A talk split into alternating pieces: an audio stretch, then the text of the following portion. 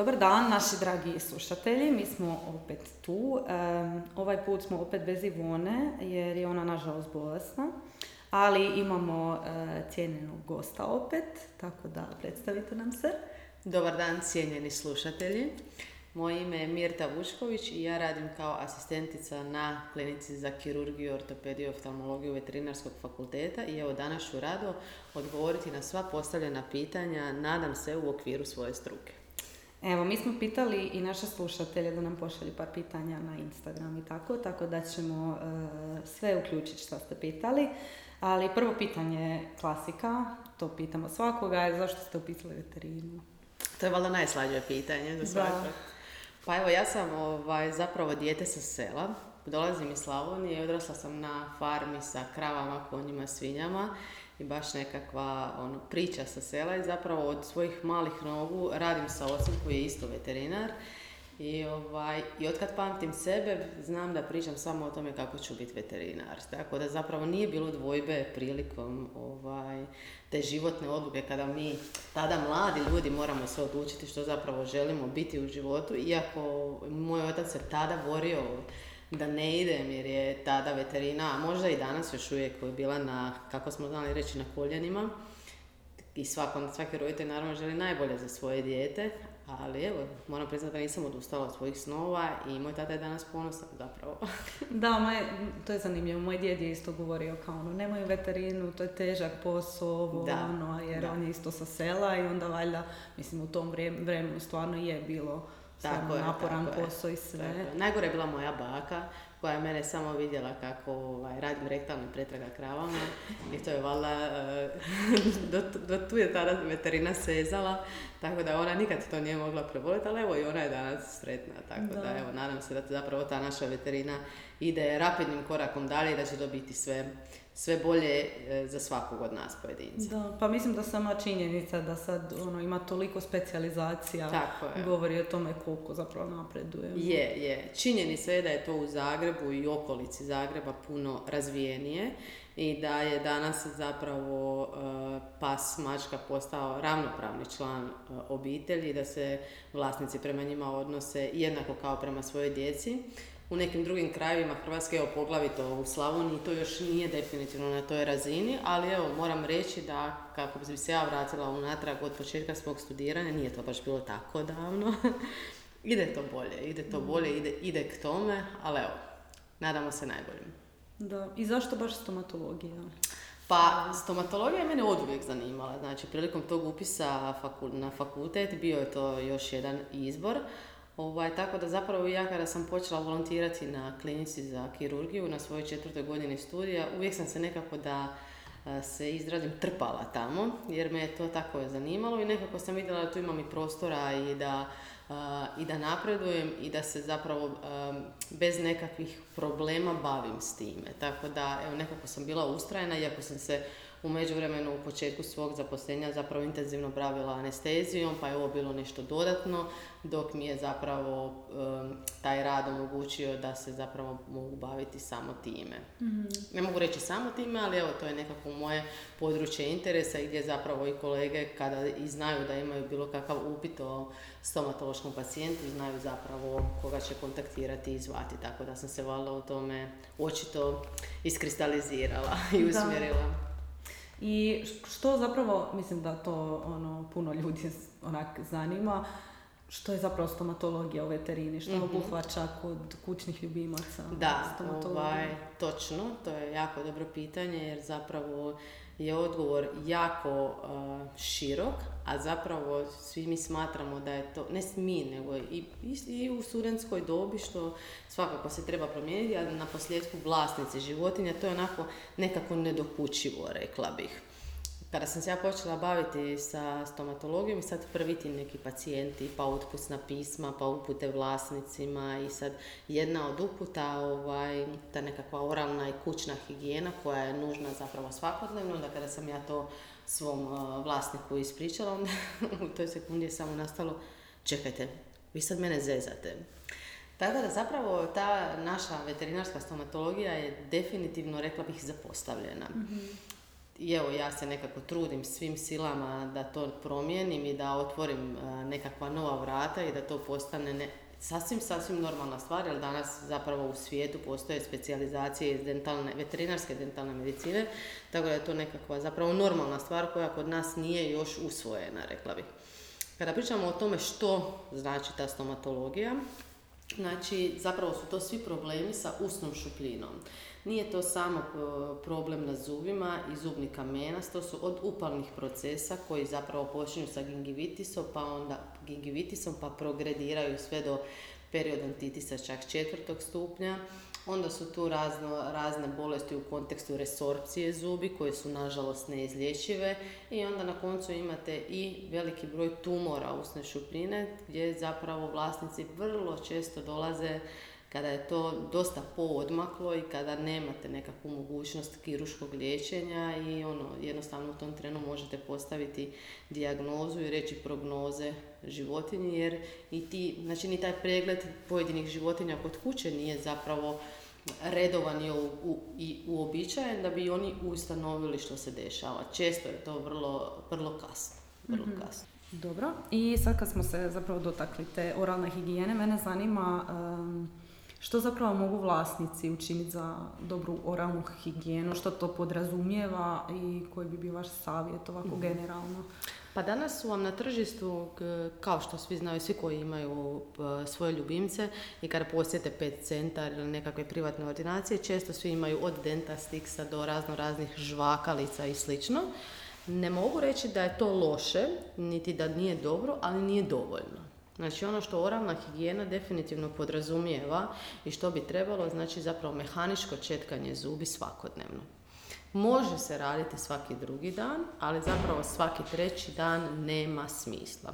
Zašto? Zato što zapravo u usnoj šupljini kao i kod ljudi, tako i kod životinja imate veliku količinu bakterija i koje s vremenom svakodnevno stvaraju biofilm, odnosno plak koji s vremenom mineralizira. I tako nastaje taj zubni kamenac. Ali je to jedan kružni proces, jer ako vi ništa po tom pitanju ne radite, to samo ide iznova se stvara taj biofilm i stvara se zubni kamenac. I zapravo zbog toga dolazi do progresije problema u usnoj šupljini. Znači, Svakako je savjet svakodnevno mehaničko četkanje zubi. Kad kažem mehaničko, to znači bilo kakva ljudska četkica za zube, iako i psećih imate razno raznih i u pet centru. Svakom pet centru samo da ima poseban odjeljak za dentalnu higijenu.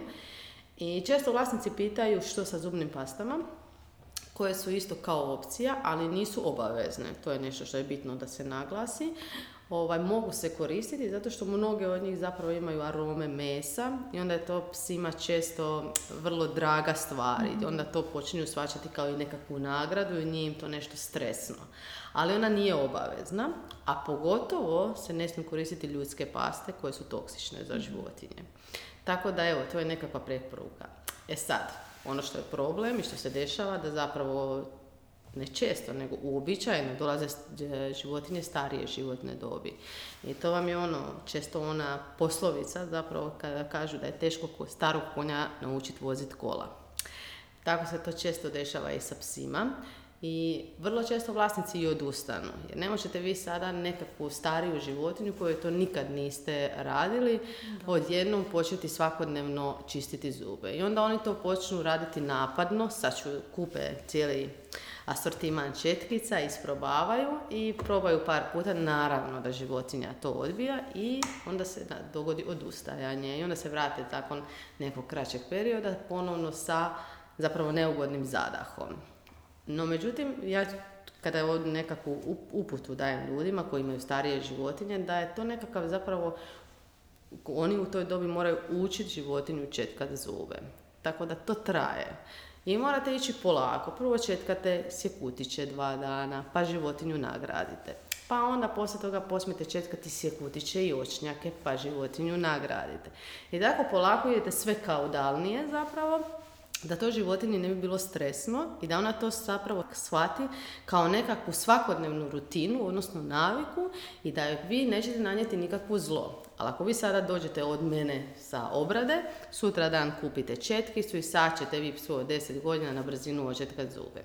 Ne, nećete i samo ćete pogoršati stanje. I onda se često dogodi da dođu mi na kontrolu sa izjavom no, mi to ne možemo, to je nemoguće. To je onako nekih 80-85% vlasnika, ali evo, moram priznati da ima i određeni broj njih koji shvate informaciju i zapravo daju vremena si i truda, što je najbitnije u ovome svemu, i uspiju. Tako da evo, malim korakom idemo, i ono što ja uvijek, recimo, studentima preporučim kada imamo neka predavanja ili postdiplomcima koji dođu na specijalizaciju, rade u privatnim ambulantama gdje nisu toliko usko specijalizirani, zapravo rade sve od cijepljenja i nekakvih prvih pregleda štenaca pa sve do dalje što ih čeka. Nekakva preporuka uvijek da zapravo u tom trenu kada im štene dođe već na pregled, vlasnicima daju uputu da to počnu raditi. Jer kada se nauče od te mlade, male, mlade životne dobi, e, onda je to nekakva svakodnevna rutina i navika gdje oni zapravo to očekuju u nekom trenu mhm. dana. Evo, da. Tako da, evo, to je nekakva uputa što i kako i kad. I koji su nekakvi najčešći e, slučajevi, to jest što vam se naj, najčešće pojavljuje i kako vlasnici to mogu, prvenstveno vlasnici kako mm mogu prepoznati, a drugo kako veterinari koji ono su tako u ambulanti mhm. gdje rade sve, gdje su nekakvi problemi, gdje biste rekli, ok, tu treba možda poslati na specijalistički pregled, mhm. tu možete sami, da. na šta treba Ono što vlasnici uglavnom uh, primijete i zbog čeg se javljaju za stomatološki pregled je neugodan zadah. Znači to je ono broj jedan od uh, kliničkih znakova koji se očituju, a onda potom ako im životinje i dopuštaju i ako to oni rade, znači primjećuju zapravo taj zubni kamenac na, na zubima koji je sivo do smečkaste boje. E sad, ono što je najveći problem što zapravo se to ne pojavi i, ne, i oni se ne pojave u toj dobi kada je taj zubni kamenac prekriva samo recimo određeni dio krune zuba. Nego se mhm. oni nažalost javljaju u toj dobi kada je to već podmakla bolest. Jer, da, mislim da je problem što većina ljudi to percipira kao normalno. kao kod psa je to normalno da ima kamenac. I često znam čuti da kažu pa dobro naš veterinar nam je rekao da još ne moramo da čekamo i tako dalje. No međutim što se dogodi? Kada zubni kamenac prekrije u potpunosti zubnu krunu, on počima sezati u dublje slojeve. Tako da prvo onda seže u taj e, slobodni rub gingive, gdje polako dolazimo do uvjeta bez kisika, dolazi do jače progresije rasta i razvoja bakterija, njihovih toksina, pa onda zapravo organizam dobiva uputu da imamo upalni proces, pa se šalju upalne stanice i onda tu imamo jedan upalni proces koji zapravo dovodi do destrukcije periodontalnog ligamenta. I u tom trenu ako vi ne reagirate, ako to i dalje pustite, da se to razvija, zapravo vam se dogodi da na koncu izgubite zub. I onda ta priča koja slijedi između mene i vlasnika da da, mi ćemo očistiti zubni kamenac, ali nakon kliničkog pregleda i rengenske snimke ćemo vjerojatno ustanoviti da je bolest uznapredovala i da ćemo morati ekstrahirati pojedine ili veći broj zubi. I tu kreće paranoja. Pa kako ćemo bez zubi, pa kako će moj pas živjeti bez zubi, pa kako će on jesti, ali nije bio problem u međuvremenu taj silni upalni proces, bol i tako dalje. Tako da zapravo taj pregled da završi na tome da je, morate to njima zapravo dočarati, da je životinji trenutno u ovom upalnom procesu i bolnom stanju puno gore nego da živi bez jednog zuba. I ono što pojedini to shvate, s nekima je e, razgovor otežan, ali vi zapravo kada napravite svoj pregled koji možete raditi isključivo u anesteziji, kada napravite rengensku snimku čeljusti, zube koje morate ekstrahirati, morate ali je poanta u tome da i oni svi kada dođu na kontrolne preglede za par dana zapravo su iznimno sretni i veseli jer sav taj proces je zapravo bio kroničan. Mhm. I oni nisu primijetili koliko je njihova životinja postala potištena, nezadovoljna, jadna i tužna, nego to uvijek pripisuju nekakvoj starosti. mm A pa stariji je, mrzovoljni, ne da joj se, ne da mu se i tako dalje. A zapravo životinja u međuvremenu trpi nekakve, nekakvu neugodnost i bol. I onda kada obavite taj zapravo zahvat i prođete tu muku s njima, ovaj, ja zapravo budem sretna kad dođu na kontrolni pregled pa kažu da ne mogu vjerovati jer zapravo konačno imaju svoju staru, mhm. svog starog ljubimca. I onda je to onda ona žalost, kako su životinju zapustili i tako dalje. Ali evo, to, to je taj nekakav vrlo teški period koji morate obaviti u tijekom tog stomatološkog pregleda, da vi zapravo njima morate dočarati da će to biti bolje za životinju. mm Koliko god zvuči teško i nevjerovatno da ono, morate, nažalost, maknuti i ekstrahirati te zube da bi životinji bilo bolje. Koliko često bi zapravo vlasnici trebali voditi e, sa na pregled? Pa kad se uđe u nekakvu rutinu, i ono, ako imate životinju do koje vam je stalo, da se stvarno tako izrazim, ja smatram da bi ono svakih šest mjeseci do godinu, da ako životinja ima nekakve probleme, svakih šest mjeseci je definitivno preporuka, ali ako to držite pod kontrolom i ništa ne primjećujete svakako godišnje jel, da se obavi nekakav kontrolni pregled. E sad, ono što je problem kod tih stomatoloških pacijenata, što vi zapravo, ne konkretan, nego zapravo pregled, ne možete napraviti na budnoj životinji. I kad vama vlasnik dođe sa pričom da ima neugodan zadah, da je primijetio kamenac, ja se uvijek izrazim da ja mogu baciti oko jel, i vidjeti da li ima nekakva problematika koju mogu vidjeti, ali zapravo vi pravilni pregled radite u, isključivo jedino u anesteziji. Klinički pregled i potom radite rengen čeljusti da zapravo imate cjelokupnu sliku problema. Ali naravno postoji određeni postupci tog kliničkog pregleda koji se isto rade na budnoj životinji koji zapravo će vama pokazati da li životinja bolno reagira na nekakav pregled dijela čeljusti prilikom otvaranja usta, prilikom palpacije i tako dalje. To je recimo nešto što ne možete dok spava. Životinja kad spava i ako je otvarate, zatvarate usta, neće pokazati da lju boli. Tako da evo, ali svakako ovaj, evo, jednom do dva puta godišnje bi bila nekakva preporuka. Mhm. I da vidite puno oštećenja zubi u smislu da pa zbog da. nekakvih igrački, tako drugih stvari. imate Evo, rekla bih, mogu to tako nazvati, dva oblika oštećenja. Rekla bih, naravno, kronična i akutna. Često, ovaj, ne često, nego uglavnom svi koji se igraju sa gumenim lopticama, sa frizbijima i sa razno raznim tim igračkama, zapravo kronično troše svoje zube. Imamo li smo slučajeve gdje životinja dođe na pregled ovaj, i prilikom pregleda uočite da su svi pretkutnjaci, čak i očnici i sekutići u potpunosti istrošeni. Znači čak do ruba gingive. Što zapravo nastane prilikom prevelikog igranja na takav način. Ne možete vi onda ni životinje koje su se tako navikle sad odjednom da to prestanu raditi. Ali onda uvijek uputa vlasnicima da to pokušavaju nekako ipak reducirati. Ono što je dobro kod tih situacija, iako su loše, ali evo ima i segment koji je dobar, što je to kroničan proces. I zapravo e, prilikom tog dugotrajnog trošenja e, organizam zapravo dobiva, dobiva uputu da je došlo do nekakvog problema. I onda se luči taj takozvani tercijarni dentin koji nastoji popraviti taj problem. On se luči preko tog dijela oštećenog zuba i on je zapravo smečkaste boje, znači zub zapravo dobiva nekakvu pigmentaciju i često to vlasnici zamjere isto s kamencem. Ali evo, to je ipak dobra stvar i ako su zubi istrošeni, ovaj, zapravo taj takozvani tercijarni dentin prekrije defekt. A s druge strane imate te akutne ozljede, to su zapravo frakture, cakline ili dijela zuba koje nastanu griženjem kamenja, drveća, igračaka, nebitno, ono, znaju se životinje zabiti u nešto, gdje dolazi do lomova i tu ste zapravo u prilici da morate odlučiti da li taj zub ekstrahirate ili idete na nekakav drugi tip liječenja. Mhm. A koje materijale, zapravo kakve igračke biste preporučili ili ne preporučili? Pa mislim, za, na što zapravo obraćati pažnju? Tako je. Sve recimo, gumene loptice su dosta problematične. Frisbee također. Ali sve je to ok u nekakvoj određenoj mjeri, da mhm. to ono gradirate. Ne sad ono da se, ne znam, idete van, istrčavate psa i tri sata mu bacate frisbee. Tako da sve kao i u životu, ono, sve može, ali budi, budi umjeren. Da, da, da. Ok, super.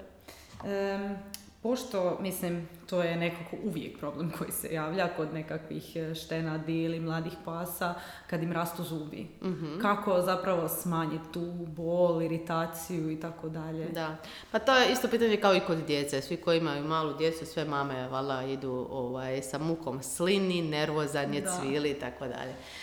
Teško je sada da vi imate jednu stvar koju će vam neko reći ili reći evo sad idi u dućan, kupi to i maži.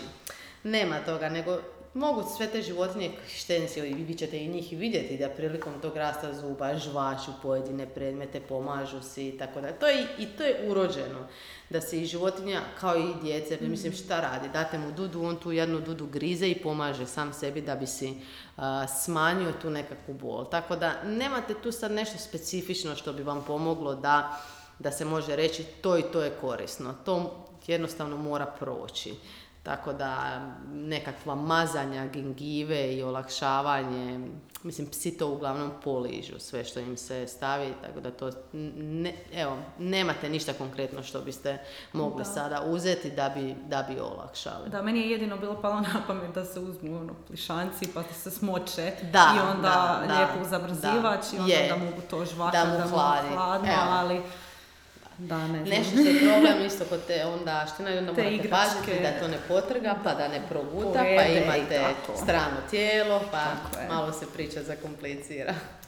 E, a nasuprot tome imamo starije pse i mačke, e, šta tu zapravo treba pripaziti kad dođu u tu neku stariju dob što se tiče oralne higijene? Pa, uz trenu svakodnevnog četkanja zubi, zapravo kada pas to i nauči, onda to i dozvoljava i zapravo vlasnik može svakodnevno to pregledavati. Ono što se često dešava kod mačaka, čak i mlađe životne dobi, što je više, sve više uočavamo, je ta takozvana resorpcija zubi, koja se javlja i kod pasa, ali puno češće kod mačaka.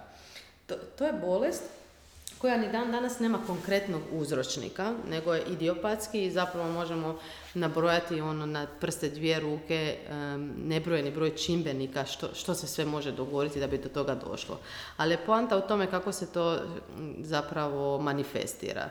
Jednostavno dolazi do litičkog procesa zuba, tako da može se pojaviti ili u području vrata zuba pa seže sve do krune ili kreće od korijena i na koncu može se dogoditi da u potpunosti nestane zub. Ali u tom procesu razvoja te bolesti to je iznimno bolno za životinju. I onda vam se to prvenstveno počinje e, pojavljivati kao zacrvenjeni rub gingive, jer e, u tom području se i prvi klinički simptomi na zubu javljaju. I što se zapravo dešava? Svaki zub e, i kod ljudi i kod pasa i mačaka je prekriven caklinom. Ona je avaskularna i nema ni živčanu osnovu, što znači da zapravo vi zbog toga grizete, jedete i ništa ne osjećate. No međutim, ona je kod životinja iznimno tanka. Čak kod mačaka je 0,2 mm, a recimo kod ljudi je 2,5. Velika je to razlika i e, zbog toga se i često i ozlijedi. E, a kada nastupi taj proces resorpcije, kada počne litički proces na toj caklini, dolazite do sljedećeg sloja, a to je dentin. A on ima i živčanu i vaskularnu osnovu. I jednostavno u tom trenu životinja počima osjećati bol. A i, u tom, i ono što je problem, da proces tu nestaje, nego ide sve dalje. I često se ne, ne javlja na samo jednom zubu, nego na više zubi. I onda je to situacija gdje zapravo imate iznimno bolnu situaciju kod mačaka, rijeđe rekla sam kod pasa i onda životinja ima upalnu promjenu na samoj gingivi što vlasnici primijete, odbija hranu ili vrlo slabo jede, izbirljiva je i tako dalje. Tako da evo, to je nešto što se dešava kod, u nekakvoj, ajde, ono što, se mogu, što vlasnici mogu primijetiti. Problem je, kažem, što je prije bilo više uočeno kod starijih životinja, no sad već ima i kod mlađih. I ono što je jedini način liječenja takvog procesa je ekstrakcija zubi. Tu ne možete to spriječiti, ne možete to zaustaviti, morate jednostavno te zube ekstrahirati i isto tako dati vlasniku napomenu da se može javiti onda i na ostalim zubima. Tako da je to nešto što moraju paziti. Ono što još možete vidjeti, znači to su upalni procesi na korijenima zubi koji nastaju ili zbog loma cakline ili zuba ili jednostavno bakterija prolazi do, zbog upalnog procesa u okolici do samog vrha korijena i tu zapravo nastane ta takozvana periapikalna lezija. Pa se mogu javiti otekline na glavi, ispod oka, mogu se otvoriti fistule, Evo, to su sve neki znakovi, koji, odnosno simptomi zbog kojih nam vlasnici dolaze u pomoć. Da, a što se tiče tumora, da li su oni isto češći kod starih životinja i Mislim, da li to vlasnici uglavnom dobro primjećuju? Ili... Pa evo, što se tiče tumora, moram priznati da je to najgore područje i zapravo budem jako žalosna kada dođu sa već toliko podmaklim procesom da im ja stvarno vrlo često moram reći da ne mogu ništa. Ovaj, nekad si mislim, pa dobro, ono, nije to baš mali tumor, stvarno je ono glava asimetrična. Evo, nedavno mi je bio pas koji je, ono, pas je imao 40 kila, a e, tvorba na glavi je bila onako veličine nojevog jajeta. Pa mi onda nije baš jasno, pa koliko je to raslo? Mislim, da li su te životinje onda zanemarene? Da li misle svi ti ljudi proći će? Ne mogu sad ono točno reći što misle, ali evo, to je situacija gdje zapravo mi u tim situacijama onda ne možemo ništa.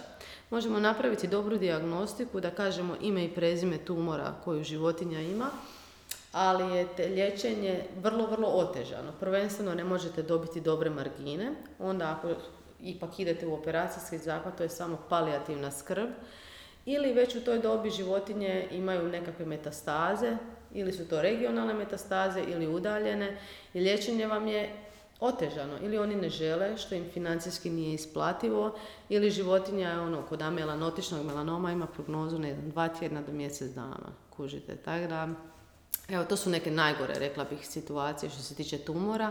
Da kako, ima i vlasnika koji primijete promjenu na gengivi, veličine graška i evo ih, došli su da se vidi, ali nažalost ima puno više onih kojih je to već prilično uznapredovalo. A kakva je prognoza kod tih manjih kad odmah dođu? Pa vrlo, vrlo dobra, vrlo dobra. Ono što je uvijek e, preporuka da se napravi CT tijela, ako biopsijom, odnosno histopatološkom pretragom ustanovimo da se radi o malignom tumoru, ovaj, ono što u startu možemo očekivati metastaze na regionalne limfne švorove glave, a onda i na udaljene i to je nekako bitno za daljnje liječenje. Naravno da danas medicina ne stoji samo na kiruškom obliku liječenja kao jedinom u, u pojavi svih tih e, malignih tumora usne šupljine, a i ostatka tijela, nego imamo još i opcije liječenja kemoterapijom ili zračenjem, tako da zapravo svi naši pacijenti koji su prošli kiruško liječenje dobiju uputu da je to još preporuka. Tako da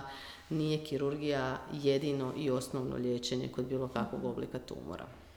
A što se tiče gingivitisa, da li su mhm. one opasne za, za ljubimce? Pa ono što je dobro, što su gingivitisi reverzibilni. Što znači da kada ga životinja ima, uz dobru oralnu higijenu, može sve proći dobro. Ako se on zanemari, on prelazi u periodontitis. Periodontitis drugog stupnja je još uvijek isto reverzibilan, ali ako već dođemo na treći i četvrti stupanj, nažalost, to je i reverzibilno. A ako životinja ima gingivitis, to je vrlo često stanje i javlja se zbog lokalne reakcije na zubni plak i zubni kamenac. ako se to liječi, tretira, mehanički čisti ili prvo ultrazvučno očisti pa onda mehanički čisti, prognoza je jako povoljna. E, I da li su psi e, zapravo genetski predisponirani na neke probleme sa zubima? Da li to postoji pa, kod nekakvih pasmina ili ne baš? Da, ne može se sad reći netko da je genetski predisponiran, ali ono definitivno što u literaturi se nalazi i što se može vidjeti u kliničkim pacijentima, da su puno veće probleme imaju manje pasmine pasa. Znači to možemo govoriti o maltezerima, Yorkshirski terijeri su kao magneti za te probleme. Onda pudle, isto vrlo, vrlo velike probleme. Tako da se puno, puno veći te problematika nalazi kod tih manjih pasmina pasa nego kod većih, iako nije isključeno da vrlo, vrlo teške situacije nalazimo i kod većih pasmina pasa. Sve se to danas prilično promijenilo, evo ja sad recimo kad svoj baki pričamo tako o nekim stvarima kojima ja uočavam. Vidimo ona recimo to sve skupa ne može doći sebi, ne može vjerovati.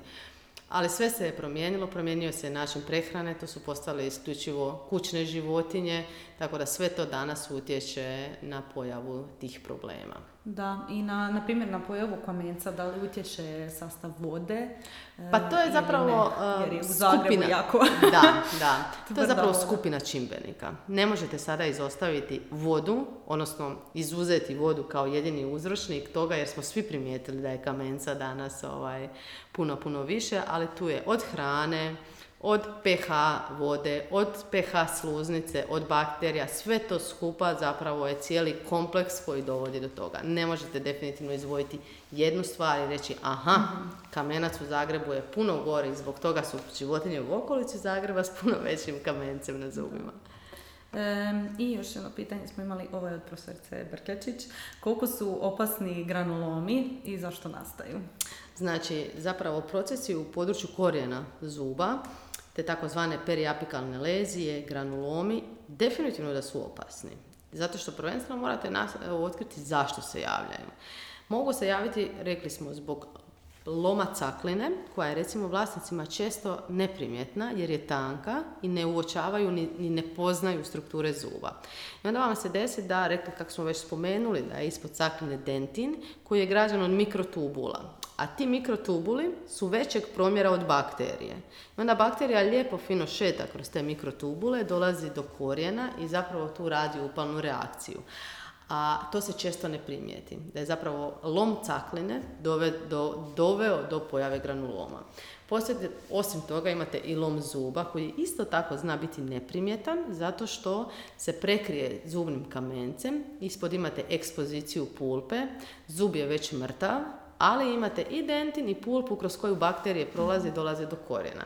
I još imate znači zapravo da ako u potpunosti se ošteti periodontalni ligament, bakterija dolazi do korijena. Generalno je veliki problem, zapravo zašto? Jer nastaje litički proces. Ako imate recimo na gornjoj čeljusti, onda imate probleme gdje se mogu otvoriti fistule na koži i to je nešto što recimo vlasnici najčešće primijete. I nažalost ti svi e, problemi završavaju s ekstrakcijom zuba. Mhm. Često imamo ovaj upiti od vlasnika ili uputu uh, koji pošalju uh, pacijente na specijalistički pregled ili su prvo dali antibiotsku terapiju pa kao da vide kako će se to uh, razviti. Antibiotska terapija u tom trenu kada je stavljena životinja na nju da kako pomaže i proces će nestati ili se umanjiti. Ali, čim vi prestanete s antibiotskom terapijom, to će se za neko kratko vrijeme ponovno vratiti jer niste mhm. maknuli i izvor infekcije.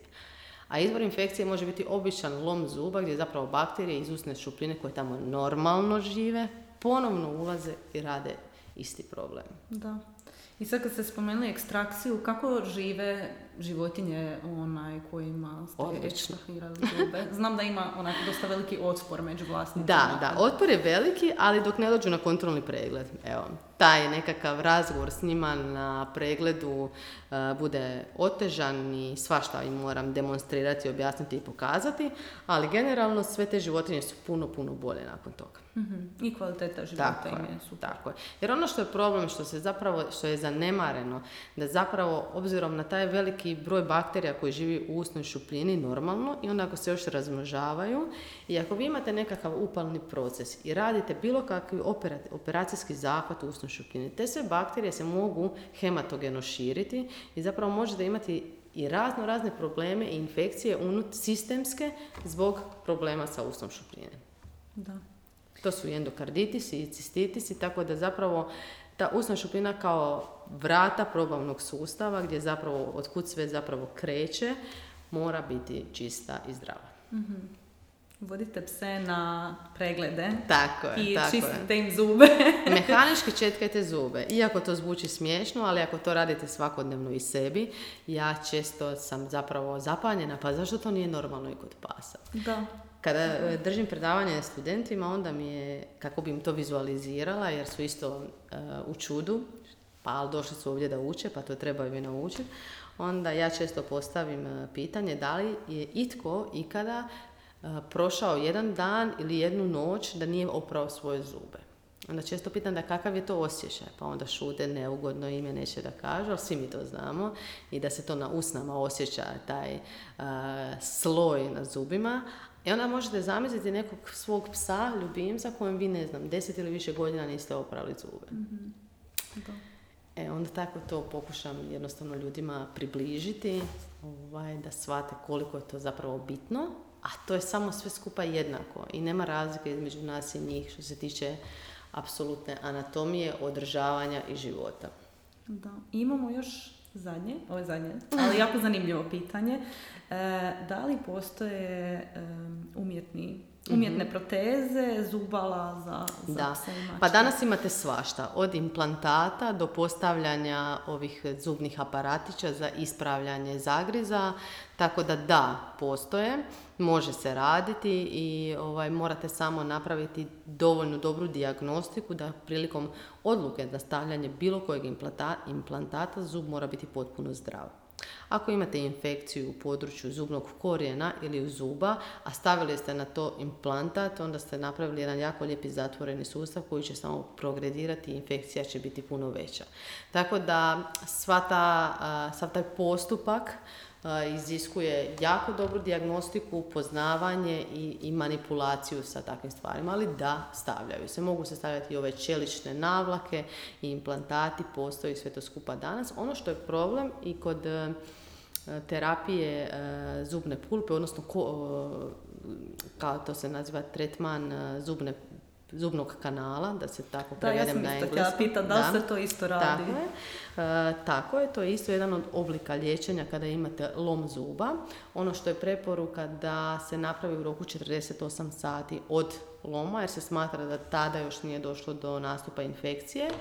Ovaj, ali je ono što morate vlasniku reći, što to za njega znači. Znači svakih šest mjeseci taj pas mora ići u opću anesteziju da se napravi kontrolni rengen tog zuba i da vi možete sa sigurnošću reći ok, ovdje je sve u redu. Taj rengen ne možete napraviti bez anestezije.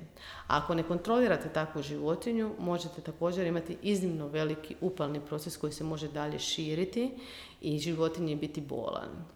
Tako da to je nekakva procedura koju ispuna zubnog e, kanala zahtjeva. Da, radi se, ali su to sve koraci koji se moraju nakon toga obavljati. Da, da, nisam se toga, jer na primjer moja tetka to radi, ona je Mhm. specijalizirala baš samo za to i ja imam ono pet stomatologa u obitelji, Da. ali nisam otišla na stomatologiju, ali da, ono, mislim svaki put ako životinja mora ići u anesteziju, kod ljudi je to da. puno Da, jednostavnije. ljudi, možda. ljudi onda to ne prihvaćaju, ali ima ljudi koji to prihvaćaju i, i radi se, jel? Samo se onda mora dobro kontrolirati. Ili ako prođe od tih 48 sati, nije indicirano, jer zapravo ne možete vi kod pasa sada e, staviti psa danas u anesteziju, pa mu lokalno staviti antibiotik u kanal, pa onda doći mu sutra, ajde sutra dođite opet pa ćemo malo u anesteziju, da to nije baš jednostavno. Jel? Tako da, evo, postoje nekakva pravila koja se moraju poštovati. Ali eto, ako želite staviti protezu, Da, su moguće, moguće moguće, sve. sve moguće, da, da. Eto, e, to, je, to je zapravo to, hvala vam puno na... Pa evo, hvala vama i ako budete imali bilo kakva pitanja, ako trebate stomatološki pregled, konzultacije, možete se javiti na kliniku za kirurgiju, rado ću vam pomoći. Da. E, I za kraj mi uvijek e, pitamo onako spontano e, koja je vaša općenito preporuka ili nekakav take home message, e, možete i to dodat. Pa evo, ono što ja volim i recimo što bih rekla da sam doživjela od svojih pacijenata i što uvijek napišem kao nekakav zadnju notu u svojim otpusnim pismima, da je bitno četkati zube svakodnevno, da ako ne mogu svakodnevno, rade to svaka dva dana, ako ne mogu svaka dva dana, da svaka tri nema smisla, da redovito pregledavaju usnu šupljinu i da zapravo kad primijete bilo kakvu oteklinu, na gingivi, čeljusti ili bilo kojem dijelu usne šupljine da reagiraju odmah, jer sve što je malo i na vrijeme se uoči se može vrlo dobro terapirati. Em, I nekakva preporuka za ono, bilo što. Znači može biti muzej, em, restoran, nešto što vam je bilo fora u zadnjih evo, par mjeseci, par tjedana. Ja imam dvoje male djece i trenutno ne mogu nigdje ići. Sve mi je onemogućeno, pa evo, eh, u zadnjih par mjeseci vrlo često obilazim parkiće. to mi je domet eh, gdje trenutno mogu. Ali evo, ja uvijek preporučujem ljudima da odu na selo malo, da se nauživaju svježeg zraka, To mi pa se evo. sviđa. To je super.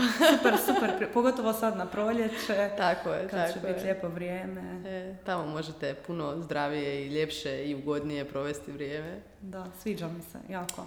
Moja preporuka je, pošto sam se sad upravo vratila iz Beča e, na Cepusu, je da si nađete neku razmjenu ako ste studenti, e, ali čak i ako ste profesori ili nešto, znam da na faksu ima milijun razmjena.